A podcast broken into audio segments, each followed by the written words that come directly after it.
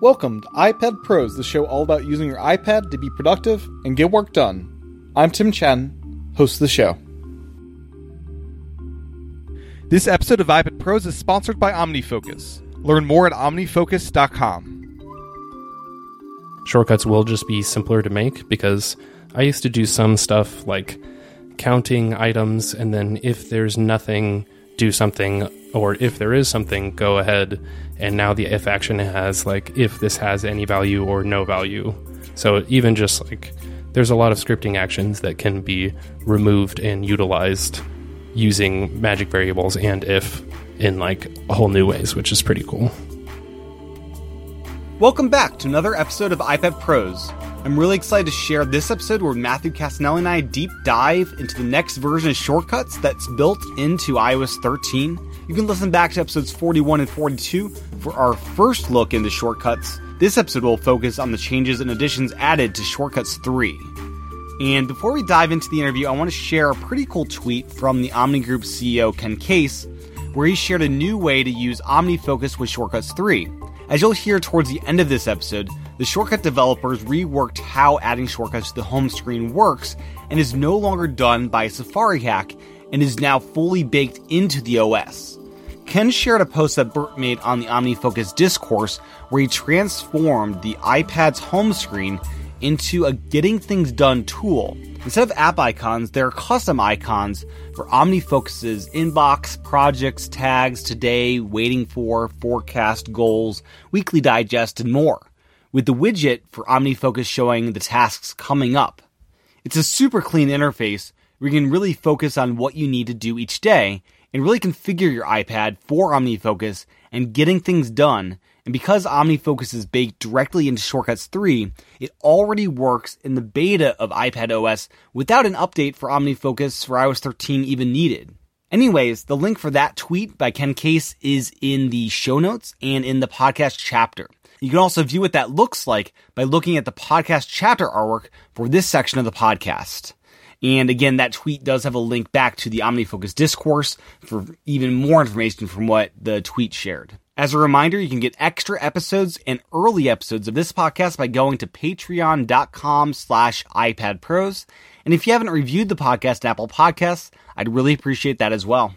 Thanks again to OmniFocus for sponsoring this episode. You'll hear a bit more later on in the episode how OmniFocus integrates with shortcuts. But for now, here's my interview with Matthew Cassinelli, all about Shortcuts version 3. Enjoy. Welcome back to the podcast, Matt. Thank you for having me. It's an honor. I was just saying to you before the show, I always love coming on the show because I get to lay out everything in a very straightforward fashion. So glad to be back. Awesome. So last time we spoke on the podcast, Shortcuts 1 was like a new thing, and now a year later, we miraculously have Shortcuts 2, and it's being embedded into iPad OS and iOS 13, and it's a big deal. So first off, I wanted to just dive into kind of what are the new actions that you can start including in the newer shortcuts? Sure. I guess also one thing is that I think it is technically version 3 because shortcuts as a thing started at version 2.0 because oh. workflow was version 1 we never hit 2.0 so it's quite literal in the life that workflow is is part of the history which is always i need to think about that more but yes there's tons of new actions and it's awesome i would say the main categories of new actions there's podcasts Apple TV remote, some playback stuff, accessibility actions. And then you can also control HomeKit devices and get the status of home. And then there's a couple other individual actions that I'll get to also. The first three are pretty cool. Podcasts itself is kind of like a solid main example of how shortcuts actions can be built, where you can get your podcasts from the current library. Like any podcast that you already have, you can just grab those and then there's also an action called get episodes for podcast. So you can go through each of the individual items in that podcast bundle kind of content type. And then there's also play podcast, subscribe to podcast, which so then you can act on those podcasts or you can search the podcast app for a new podcast. Could like say Relay FM build out a shortcut now to subscribe to every Relay show within the podcast app through Yeah, that's a great example. I think every podcaster should go and build a subscribe to my show shortcut to share with people because then that's super easy for people to subscribe. Or you could, I mean, another way too is you could just make recommendations of other podcasts that people should listen to. It can like search in podcasts for that and subscribe them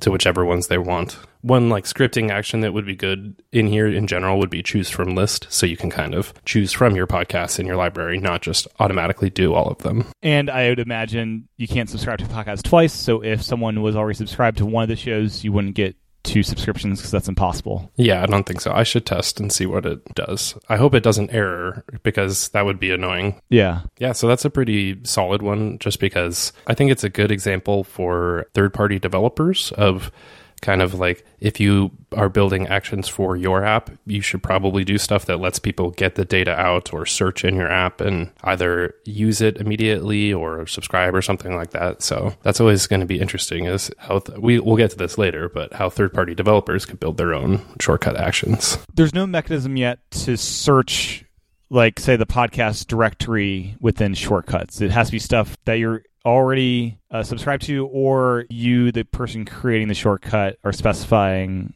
at the front what you're subscribing to versus searching within that parameter. Search Podcast does search the podcast directory. It's I think they broke this out from Search iTunes Store before there always was a podcast option and now it's just its own action and then you can search by the podcast or the authors. So pretty sure the Relay FM thing should work. Okay. And this is do you believe a custom thing Apple's doing or could third party podcast clients also build in search? They should be able to. Some of how third party apps are going to integrate with their own like services is I still am not totally clear on how well that works or maybe how easy it is for them is the other question. Mm-hmm. Um, but in theory, developers should be able to make shortcuts for any function they have in their app. Cool. Um, so podcasts, that's great. I think I'll do one that plays off of that. Is there's two new playback actions. One is called set playback destination, and then the other is handoff playback. And so the first one lets you manually choose how to send your audio from your current device to another device, like a HomePod or an Apple TV or a Bluetooth speaker, which is pretty awesome because you can make a little tool that's like, I want to AirPlay to this specific HomePod or switch it back to my phone now that I'm done listening on on the Apple TV or something like that. That's going to be awesome for just scripting in general. And then handoff playback is actually using that new HomePod will have a handoff feature where you can tap your phone to the top of your HomePod and it'll switch your audio from the current device to AirPlay 2 on that device. So instead of going from your phone to the HomePod, it'll actually switch and like hand it off entirely so that you're not like if you leave the house, your music won't just stop playing or the podcast won't stop playing, which is my long segue. As you're describing this, could you set up? I know there. We'll get this later, but there's the home automations. Uh, mm-hmm. Is there a way to set it up where say you're the only one home, you're listening to music on, you're airplaying music from your phone to your speakers or your Apple TV. Could you set up so when someone walks in the door, it then moves to your iPhone to play off its speakers because you want to be respectful of them and stop playing it? Um, that's a good question. I don't think so directly. I don't think you can tie in together the home app presence of people mm-hmm. with the your personal shortcuts okay. because it's kind of like a shared data. I think that might be something they need to address in the future, but I just have a shortcut that's just like resume on my phone so you could have it in the widget or something and do it really quickly. But gotcha. that's a good one. I yeah. like that's a that happens to me all the time where it's like I'm blasting music and then my yeah. girlfriend gets home and it's like she's like please stop. right, yeah. So what what else is new? Sure. The accessibility actions there's a ton of these which is very cool to see. That's um, it's super important and I'm glad Apple's doing that. I'm going to not say the word set 45 times, but you can set assistive touch, audio descriptions, classic invert, closed captions, increase contrast, LED flash,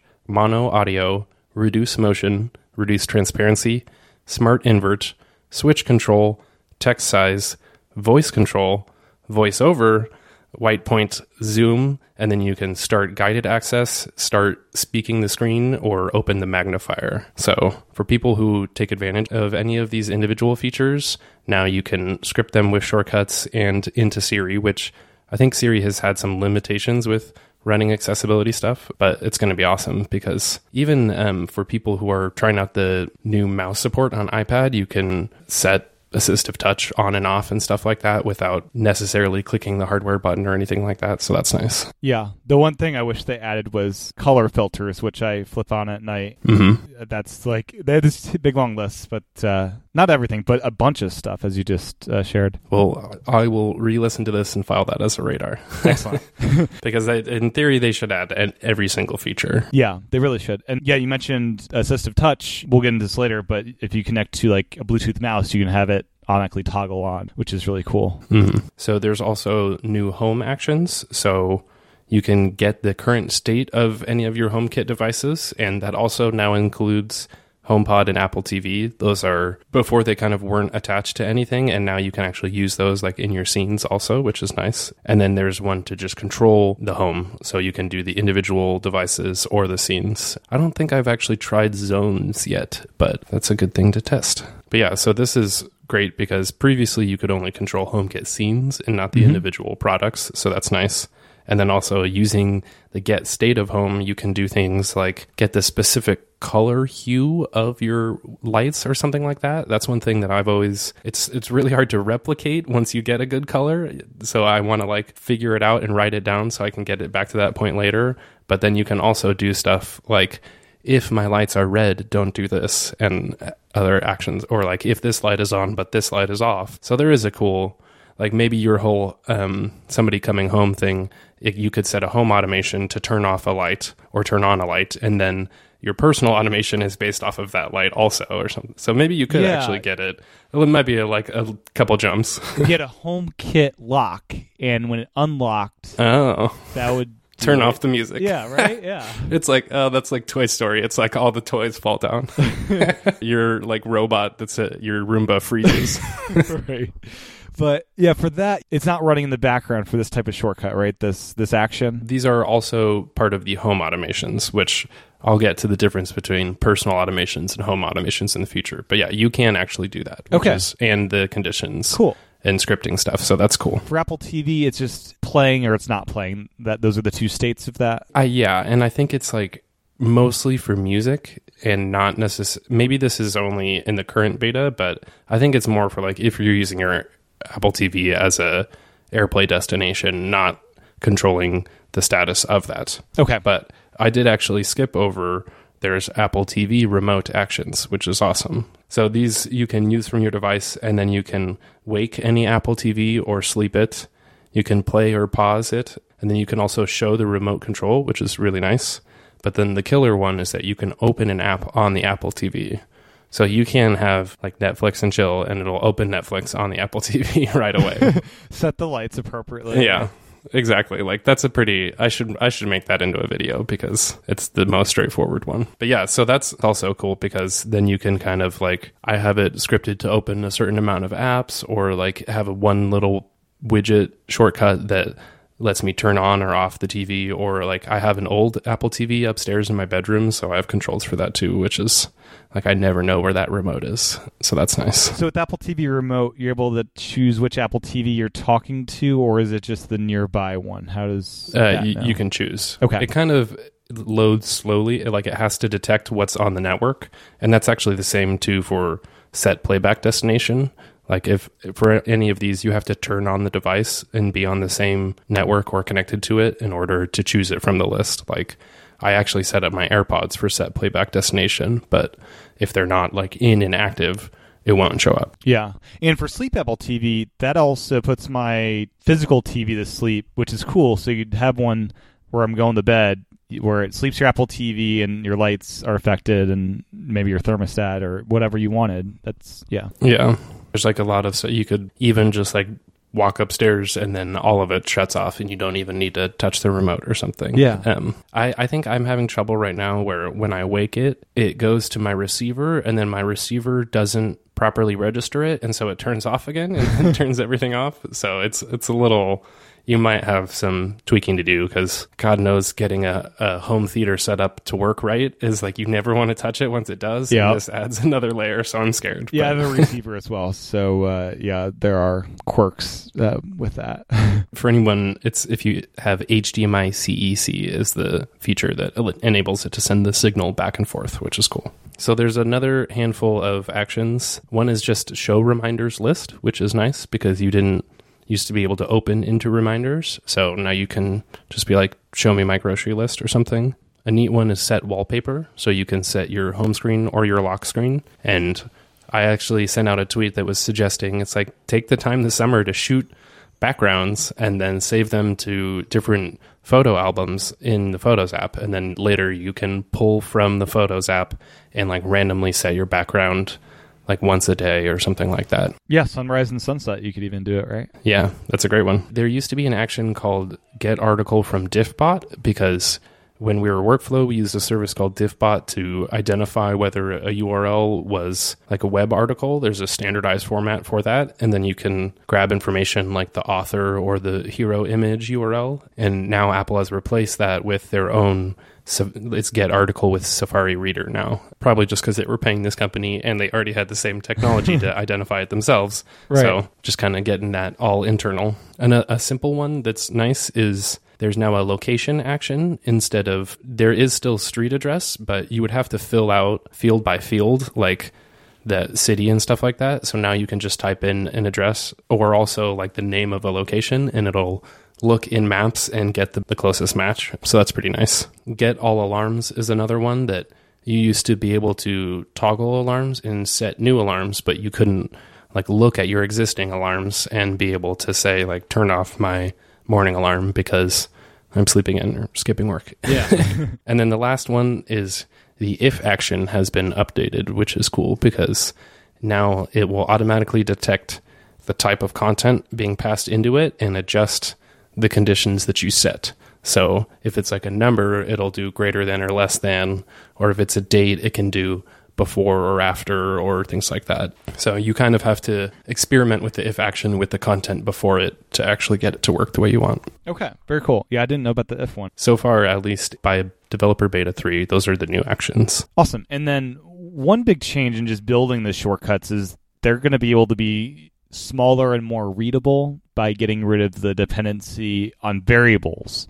Now, variables aren't removed. You can still do it the old way if you, for every reason, want to. But what is this new system and why are variables less important than they used to be? Yeah, I wouldn't say they're less important. I think it's the way they're being used is different. Okay. Um, so, in general, shortcuts did get a big redesign where the way that actions connect to each other, instead of just showing in the flow, like this action is outputting something and it's connected to the next action, now instead, the output of the previous action is actually shown in the next action as the variable. So if you're getting text from a previous action and then using it in something like set name, it will say set name from and then use the text variable. So the main difference, kind of what you were referring to, is that a lot of times you don't need to manually set the variable every single time you want to store something.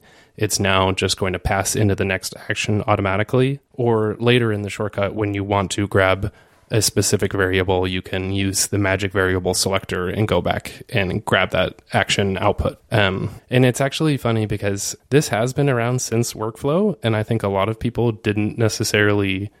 The redesign hasn't been, but the ability to automatically save every action as a variable and then retrieve it later using magic variables. That was released our very last workflow feature. We basically stopped talking about it because we got acquired immediately afterwards. so there wasn't a whole lot of promotion for it. So I actually haven't been using something like set variable for a long time because I will just use the automatic variables and then rename them as I need. There are specific cases for using set variable, such as like if you're going down a conditional path or like two the shortcut splits in two paths and you want to save the same thing under the same name but it's like different inputs, then you can use set variable, but you don't necessarily need to most of the time. The big one is that get variable is now gone entirely because the way that all of the inputs are shown on each action basically replaces the need for it because you're getting the variable on the action itself, not beforehand and doing this whole hand down the line process. Okay, so it's it's built into Yeah. every action. So instead of saying get variable then running the action, it's get variable is within every action. Yeah. Right. And I think it also interestingly elevates there's actions like get text from input and get dictionary from input or get numbers.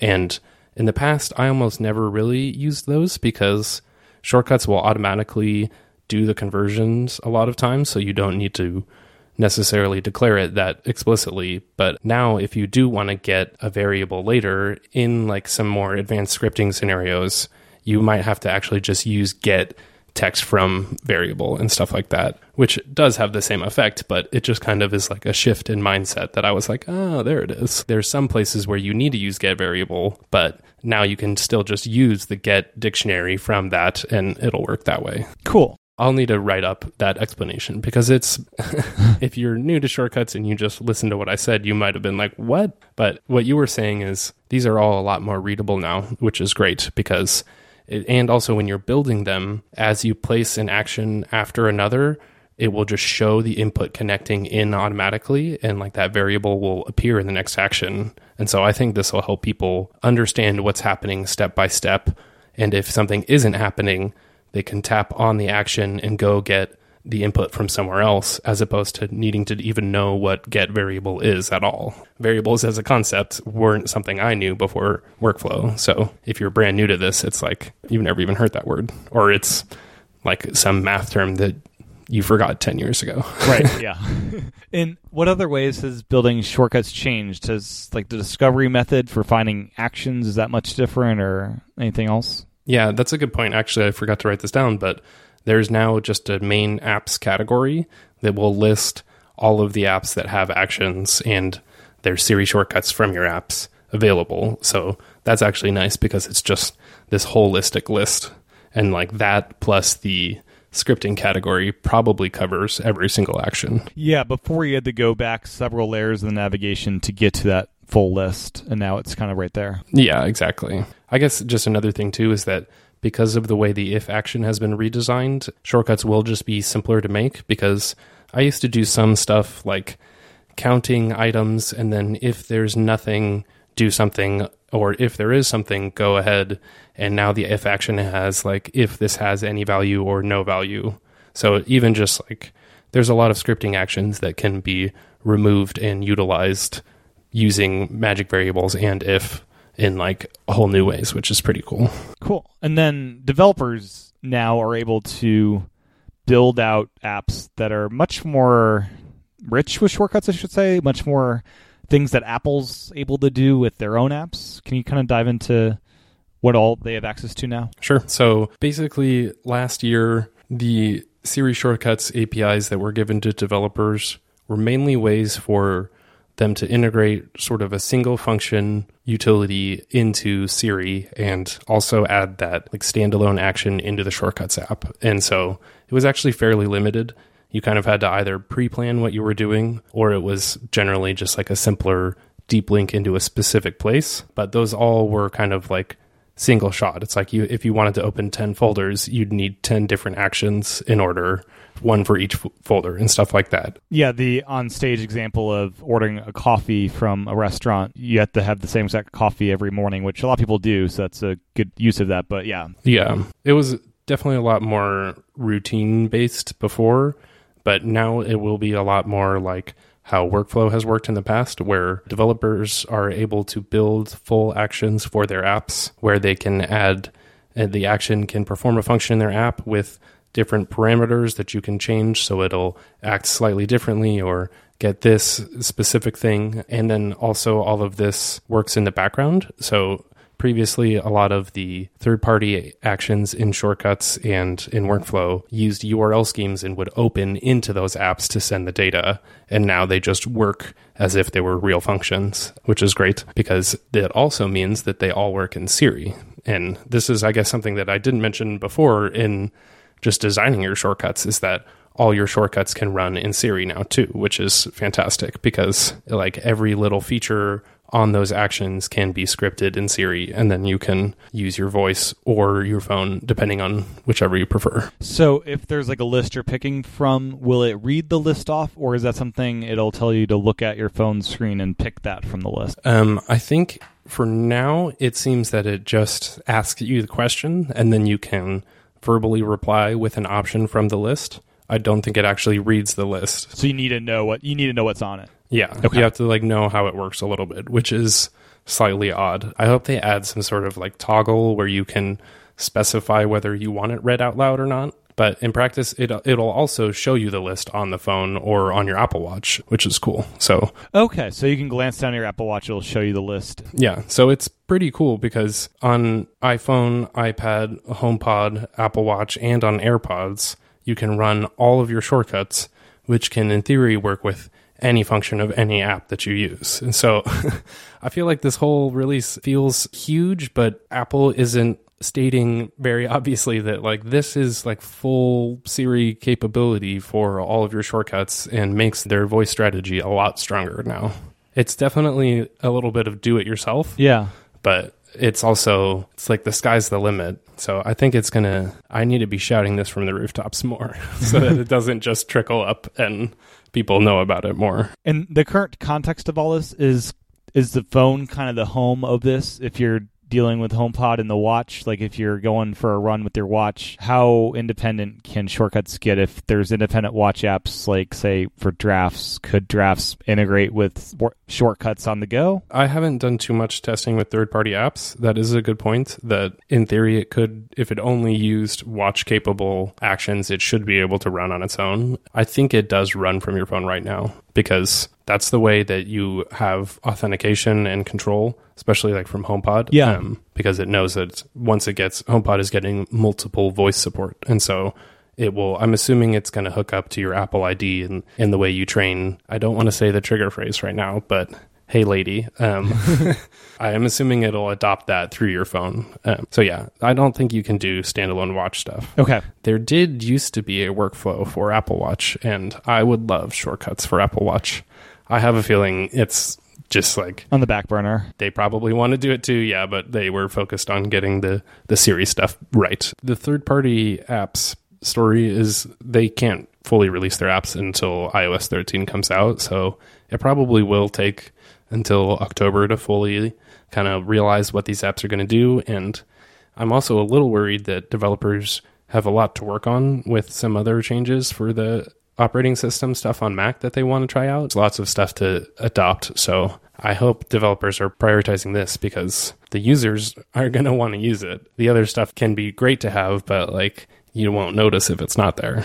Yeah, because the adoption was super quick for the first iteration of this, and hopefully it is quick for this as well. But there is a lot of new goodies in this year's releases. I just realized one thing I did forget to mention is that previously you would record trigger phrases for your Siri shortcuts, and this all lived in the settings app, and now it is all just in shortcuts. So instead of trigger phrases, it just uses the name of the shortcut, and then also just those standalone actions are now just one step in a shortcut in the app. One thing that's fantastic for me is that you can organize them because I had added like 300 trigger phrases and then I couldn't order them or anything Yeah. and just understand what I had done. But now it's all one and the same, which is helpful because previously you had to be like Siri shortcuts from your apps or custom shortcuts, and now they kind of really are all shortcuts. I think the terminology is a little confusing because I think it's still technically called like a Siri shortcut when it comes from an app,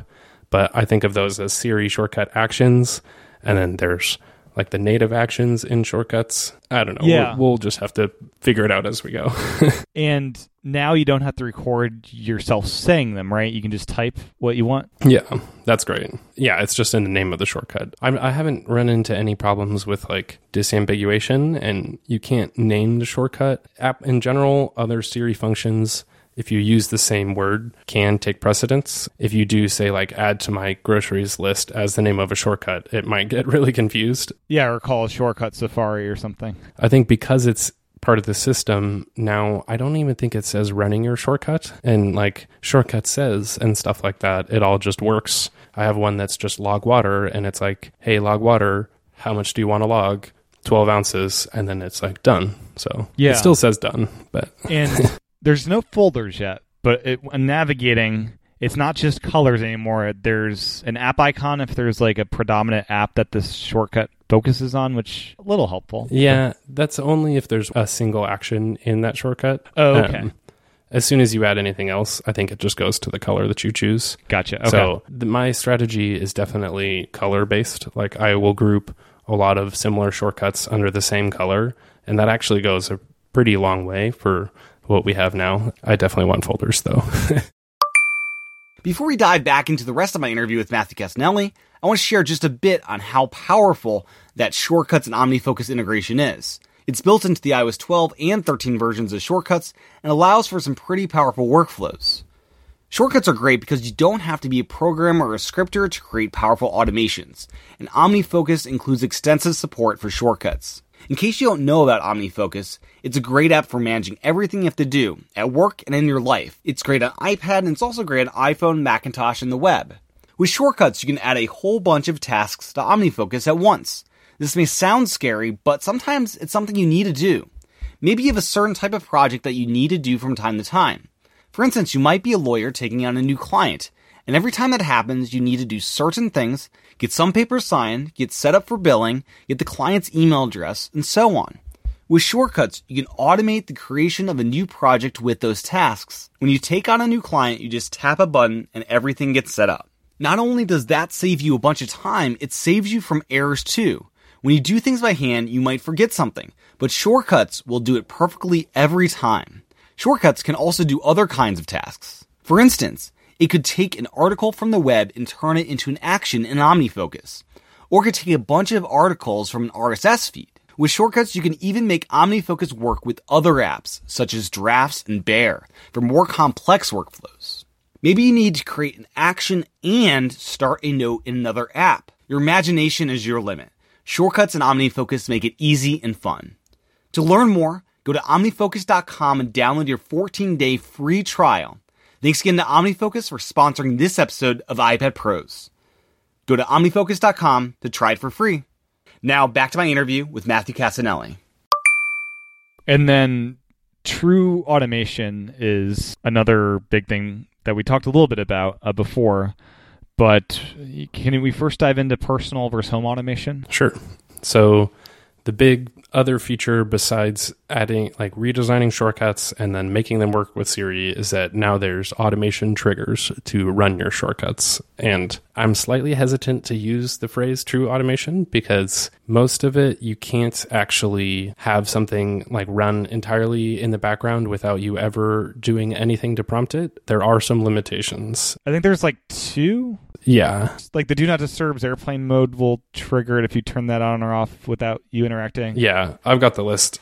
And then opening an app, you could have it, for instance, when you open the camera app, open Camera Plus instead right after. Yeah, the way they have it is, I would say that the easiest way to think about it is that by default, the automation triggers will show a notification, and then you tap that, and then you can run your shortcut. So it's kind of like a trigger to prompt you to run your shortcut most of the time. Yeah. And then there's also a toggle on a specific set of those triggers that's called ask when run. And if you turn it off, it'll say like don't ask when run-. This will run in the background. And those are um, alarm, airplane mode, do not disturb, low power mode, opening an app. CarPlay actually works too. And then NFC tags. And CarPlay and NFC are iPhone only because those are the only ones that work with that. And low power mode. Low power mode shows up on iPad even though it doesn't have it, which is funny. Um, Oh, that's right. It doesn't have low power mode. but basically, in theory, all of those triggers, if you look back at them, alarm, DND, low power, all of those, you are choosing to do those things. So that's part of what I think a lot of people are upset. Here, let me list off the other triggers first. There's Bluetooth, Wi Fi, when I arrive and when I leave, before I leave, which is cool. It does some prediction stuff, and then time of day. But all of those can't run entirely in the background, I think for security purposes, because you're not choosing to arrive at a place you could just be taken there. The time of day just happens. You can't like control if that if you don't want it to happen, it just kind of goes. Bluetooth and Wi-Fi are a little bit I think in general people are disappointed that all of these don't have true automation because you want to have it just be like at noon every day it, it logs the day's values or I don't know mm-hmm. something Yeah. like that or when I walk out the door all of this stuff happens but there's definitely for the personal automations there's security concerns that they can't really address properly I think Uh, something as you were speaking about low power mode, low power mode off, is that also a trigger? yeah so I have that like it'll tell me the current battery once I turn off low power which is nice If you're charging your phone and it automatically turns low power mode off, does it do it for that instance? I have that as a to-do list to test I was Um, thinking about that. It's like that's the only one that would be maybe if you set that to off it might hide the the toggle yeah that is a that might be a tricky one or the screen might need to be turned on for that to work. yeah something. unlocked or something like that that's another some people were asking me about that of just being able to run shortcuts while the phone is locked and you can do a good amount of that the cool ones for some like true automation examples open app and nfc i think are the most popular ones where a common one that i've seen is when I open the camera app, instead go open this better camera app because you can do that right from the lock screen. And then also NFC, which is near field communication. This means you can get little tags throughout your house and scan your phone against it, and it can run a shortcut in the background for you.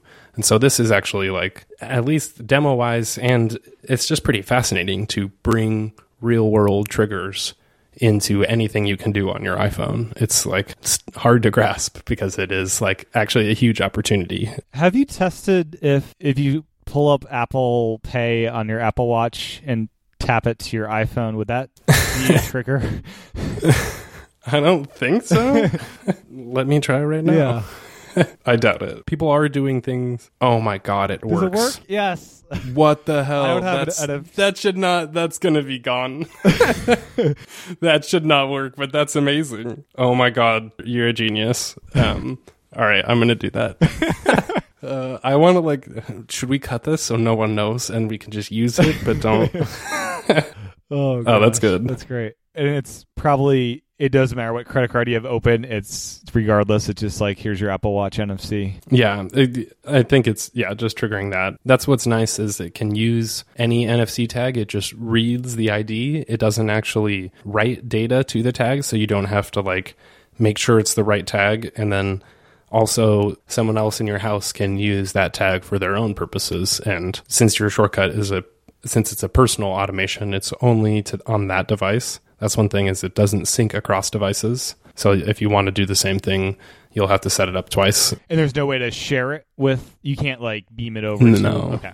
One tip I have is create the shortcut in the app for what you want to happen with that automation, just as a normal shortcut. And then in your automation, use the run shortcut action, the run shortcut action, which then can just run that shortcut for you. And then you can share the original shortcut with somebody to set up in their own automation. And also, whenever you want to change that automation, you just change the shortcut. You don't have to go back into that exact trigger every time. Oh, brilliant. The NFC stuff really makes me want to have an iPad with NFC in the top corner or Yeah. something. So I It doesn't have tap. it, which is a shame. Yeah. So you could like tap an iPad stand when you get the work and like boom, does its thing. Yeah. I think a lot of people are, at least the nerds who I've seen, are disappointed that you can't do all this full automation. But I think it's still like, don't underestimate the having it. Like when I connect to my work Wi Fi, I just run this trigger because Yeah. I think a lot of times, like that is a cool dream to have it all just happen, but just being able to confirm it first is probably nice. So you're not just like you get into the office and it's like, here's your meetings for today. And you're like, oh God, like, Yeah. please stop yelling it. and the Wi-Fi thing. So your iPad would probably connect to the Wi-Fi when the screen's off. Is it just kind of waiting until that notification will be there whenever you turn the screen on next? Is that Yeah. okay? So it might like if you don't notice it could be late or something like that. Yeah. Um, so I think you might have to adjust for the specific things that you want to do might not be as fully automated, or it's like you could always run run them from Siri and stuff like that too in a way that's so you don't have to tap. There's like ten ways to run shortcuts now, which is hard to communicate sometimes because it's. I mean, that's one thing we haven't mentioned is that You can add a shortcut to the home screen now and then tap that and it'll open the shortcuts app and run that, which is cool. So you can kind of like redesign your whole home screen with a ton of shortcuts now. Because you could do the icons before. What? How's that changed? Yeah. Previously in Safari, you've always been able to take a bookmark and add it to your home screen. And so the way shortcuts did it before, it like faked that page and would when you went to add to the home screen this was from workflow also so that's i think that's why it was always a little clunky is you create a bookmark in safari that when that bookmark is opened it'll run your workflow or your shortcuts and then basically every time you tapped on the home screen one it would open a temporary safari page and then run your shortcut and it was just not a good experience and so now it just opens from the home screen and starts running the shortcut right away Gotcha. And for home automation, this is something that is running in the background. Just um, and do you know is your iPhone what what is running this? You have HomeKit servers that are Apple TVs. What's actually doing? Yeah, this? it's the there's supposed to be like a primary device that is always on in your home in order to enable HomeKit larger capabilities. Oh yeah, Home Hub. Um, yeah, that's what it is. So one of these acts as your home hub, and so the home automations run off of that. And a huge thing is that they don't have any actions for the apps on your phone. So there is scripting capabilities, and there's a couple like get weather details, and then you can use get contents of URL since technically the HomePod can make web requests. um, and then you can also one thing that I don't think I've heard anyone else mention is you can run a script over SSH. So you can control your Mac, which is pretty cool. It's definitely very technical. Yeah. Like I barely know how to do that type of stuff, but that's actually really awesome. All of the home triggers, which are time of day and then arrive, it's like when people arrive and when people leave, and then when an accessory is controlled. These are all shared across people. So if you set any of these up, anyone in your house can use them. The time of day thing can't open an app on your phone because it's not using your phone. It's using the HomePod or something like that. Okay. Um, and th- these are synced to that Home Hub and other members of your household. yeah, the whole home app um, in general. And the Home Hub, are there layers of users? Is there like a super user and then anyone could do this? Uh, just in the automations tab in Shortcuts or the Home app, you'll see all of the shared home ones. Okay. So Um, you'll see other family members in there and see what Yeah. they're doing. And so these ones can control things like playback on your HomePod, which is new and advanced. It's like you can play specific playlists or something like that when you're the first person to get home or when anyone arrives home. So a lot of the home automation capabilities from last year, which were always really cool, but you couldn't hook into enough. Now you can hook into the HomePod. You can use the Apple TV for music. You can't do the same app type stuff, which is kind of disappointing. I hope that gets changed too. But you can get state of home thing as a thing, and so I you can have it. It's like if I get home and the weather is rainy, then the lights turn blue. But if somebody else gets home and the lights are blue, turn it back to normal so I don't look so depressed. I just came up with that, and apparently that was really sad. But Oh gosh. I, I have one where I'm trying to like change my lights in my office to be red when I'm making YouTube videos, just as like a nudge. Yeah. And then I also have other automations where it's like, at this time of day, if the lights aren't red, then do this, which is uh, kind of like an interesting meta shortcut. Oh yeah, that's the other thing is home automations. The way you set up those extra features is by scrolling past all of your home devices, and then there's a tiny little thing at the bottom that says advanced create a shortcut. And that's where you do the scripting actions or something. But all of this does have to run from a homepod with a voice never interacting with a specific device. And so there is only like 50 actions. But i'm hoping that airplay 2 capabilities from other apps will be able to hook into this and then you'll be able to when i get home it starts playing my overcast account or something like that Yeah. but again that's personal data so it's a little like i think apple's security team got more involved because shortcuts is actually part of the os i guess i didn't mention that at the beginning is that you won't even have to download shortcuts it will just be on your device when you update to ios 13 And for these home automations to work, if a family member deletes shortcuts for whatever reason, home automations would still work. What location do they actually need to enable to have this? The home app, or is there a Yeah, I think it's in the home uh, because it's part of the system.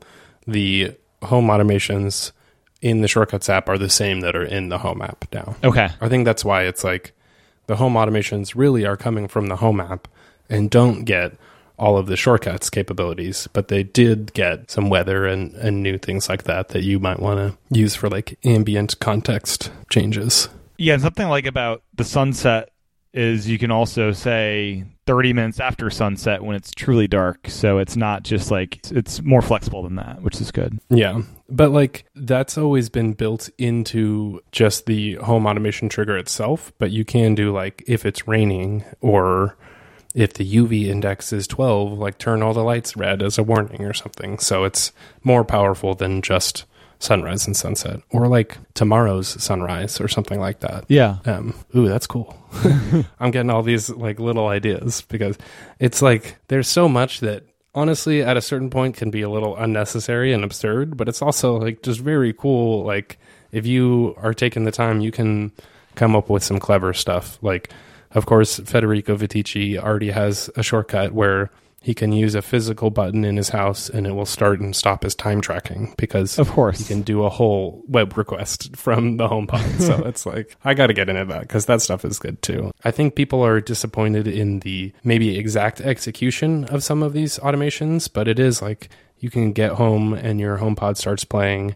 And then on your phone, you can tap the thing to take over control of the HomePod or something. So there's still opportunities. Yeah. And the Bluetooth connectivity. So in the original beta, you could only do it based on, I believe, speakers and like headphones, but now it works with, I think, any Bluetooth accessory, right, as a trigger. Yes, and but this doesn't automatically happen in the background. So you can't have it when your phone. You have to acknowledge it. Yeah, there's just such a wide range of Bluetooth. It's only connecting. It's it's not disconnecting, which I'd love if that happened. So when I turn off my Bluetooth mouse, it could tell me to turn off assistive touch. Yeah, I don't personally have a whole lot of Bluetooth devices, and every time I like think through the use case, I'm like, wait, but I can kind of get something that's like pretty close. There's got to be some security things we're not thinking of that Yeah. can be like major issues. And then you can initiate shortcuts from a mouse now, which is amazing. Yeah, that's cool.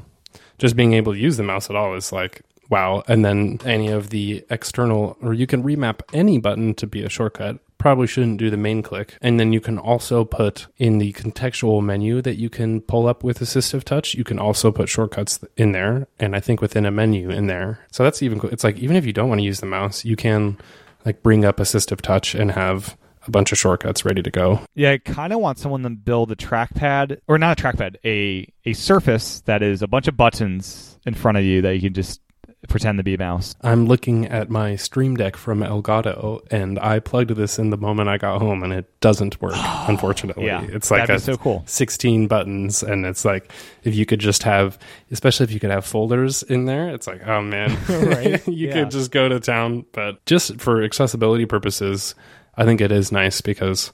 Shortcuts itself has always been really powerful for accessibility. It's like instead of tapping 200 times, you can tap this thing once and it'll all go for you. And now it can be built into that mouse or think switch control too. Like there are some people who use like just little switch pads that you can touch and maybe the right combination of stuff you could run shortcuts there. Yeah. So that's that's very cool. What are some of the shortcuts you think that would be frequent enough use for you to justify putting it in a mouse button? If say you have six buttons on your mouse. I haven't totally figured that out. I did find out that my mouse, the scroll left and scroll right, can be registered as separate buttons. And so I was trying to think of like, this wasn't actually a shortcut, Yeah. but if I just scroll left, it would just open multitasking. But then I also like, I take screenshots a good amount and then I use Federico's Apple frames, I think he called it, where it wraps the screenshot in the device frame for like the iPhone or the iPad that Yeah. taken on. And that would just be pretty nice to trigger that automatically. I haven't honestly used the mouse too much though, because iOS is built for touch and there's a lot of affordances of like just the way your finger moves in a vertical swipe position and like you have to click and swipe up real quick. Like doing that with a mouse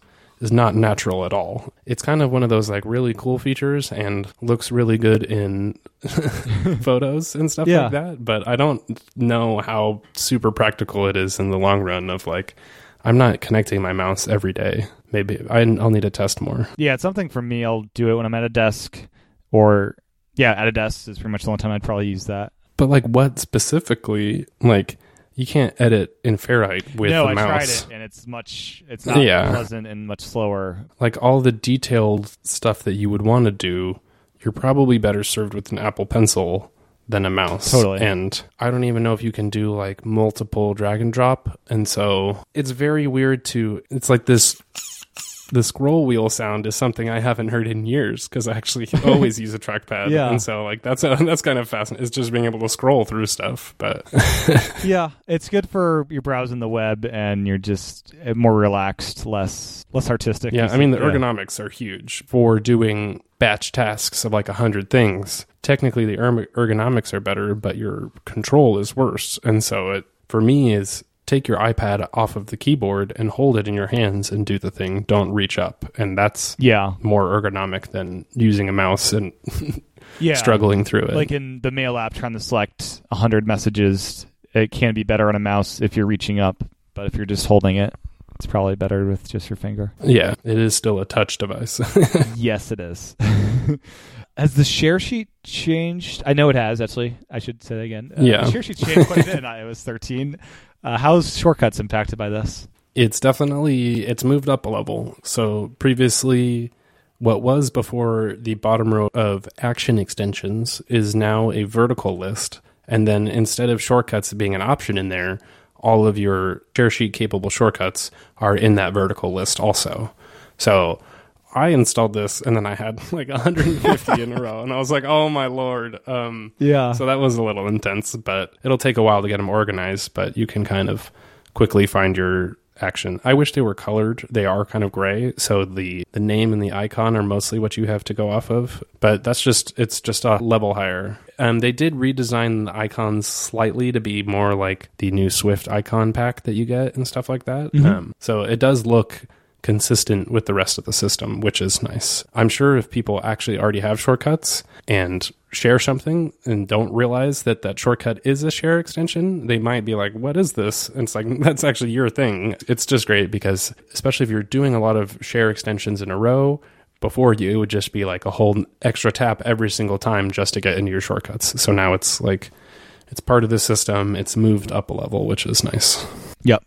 And then I guess a warning to have for people upgrading if you uh, did the thing of dragging a shortcut file into the Files app, uh, you won't be able to import those in the shortcuts. So do that before you update. Yes. If you want those to still work. Yeah, the dot shortcut file, I think maybe there was some sort of security risk with those too. So now you do have to share and copy an iCloud link for every shortcut if you want to back them up, which I did for all a thousand of my shortcuts. And it took me like 15 hours. Um, Do you have a shortcut for backing up shortcuts? Is that a thing? I use an Airtable database, and so I have this really fancy one that makes a whole web request. I have a shortcut that uses Apple's own shortcuts sharing web API to after I've had the iCloud link, it will call their own API and grab the data out of it again, like the icon and the name of it. So I can actually I'll try to get that written up by the time this is out because it's it's very like using shortcuts to understand shortcuts, but it should help people to just like make a list of all of your shortcuts in notes or something like that. Yeah. Or yeah, I'll have to figure out a good storage spot. And yeah, it makes me want archive shortcuts even more in the shortcuts app so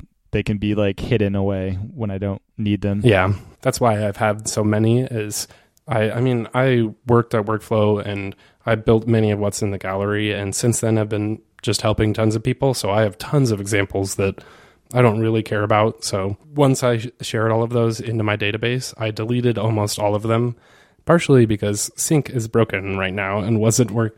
Only when you have like a thousand shortcuts though.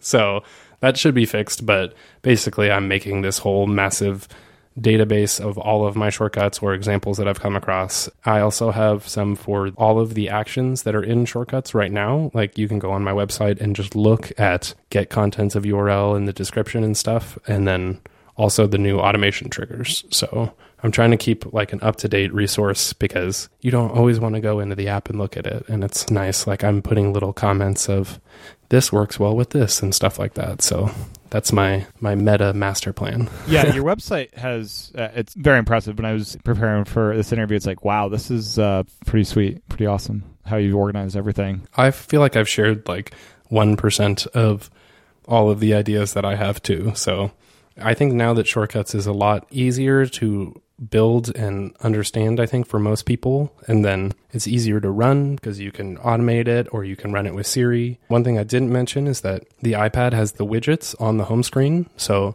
I recommend putting shortcuts on your home screen so you have like 24 widget shortcuts all right there at all the time. So I'm excited because I think, and then it's like all the developers can actually add fully functional Siri shortcuts. I think they were all kind of waiting for what we got this year. So I feel like it's like off to the races and stuff is going to be a lot more exciting going forward, which is cool. We're still at the very, very beginning of all of this. Yeah.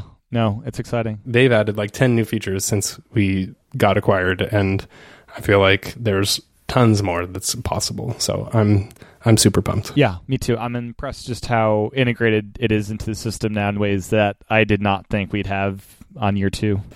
for sure. So, uh, with that, where can people find your videos, your your podcast, Supercomputer, and then we just mentioned the website where you can find all these great shortcuts? Sure. My website is matthewcassinelli.com, and I'm doing regular blog posts, and I have a newsletter too if you want to get them straight. I'm doing YouTube videos. I'm kind of revamping this summer, and I'm trying to launch a little bit further and doing some live streams too, but it's just Matthew Cassinelli on YouTube. And then my podcast is Supercomputer website supercomputer.fm but you can I'll, i should make a shortcut for the people who are on the betas i'll have a shortcut so you can subscribe to it but i do that with alex cox who works at Cards Against Humanity she does the awesome podcast Do By Friday and just now a, a new one two-headed girl which everybody should go listen to so that's an awesome show she's great and it's it's like I get to be a nerd every week and talk about all this stuff, which is so much fun. Awesome. Well, thank you so much for your time today. It's been great learning about shortcuts too, and yeah, it's been fun to dig into all the shortcuts three. Shortcuts three. That's right. I keep calling it two. Shortcuts three, and all the, yeah, I'm excited to dive into all the third-party apps uh, just in a couple weeks here. Yeah, thanks for having me. It's always fun. I like just it's like I just get to talk about it all and say everything, which is always sometimes hard to remember all the details. So I'm going to re listen to this myself for some future videos. Sounds good. Thanks for having me. Absolutely. Thanks again to Matthew Cassinelli for his time recording this episode and OmniFocus for sponsoring this episode of iPad Pros. Once again, head on over to omnifocus.com to try it for free. You can send your feedback to me at iPadProsPodcast at gmail.com. You can get additional content by supporting the Patreon at patreon.com slash iPadPros. If you haven't already, please head on over to Apple Podcast to leave a review. Every review goes a long way in helping others discover the show. Thanks again for listening.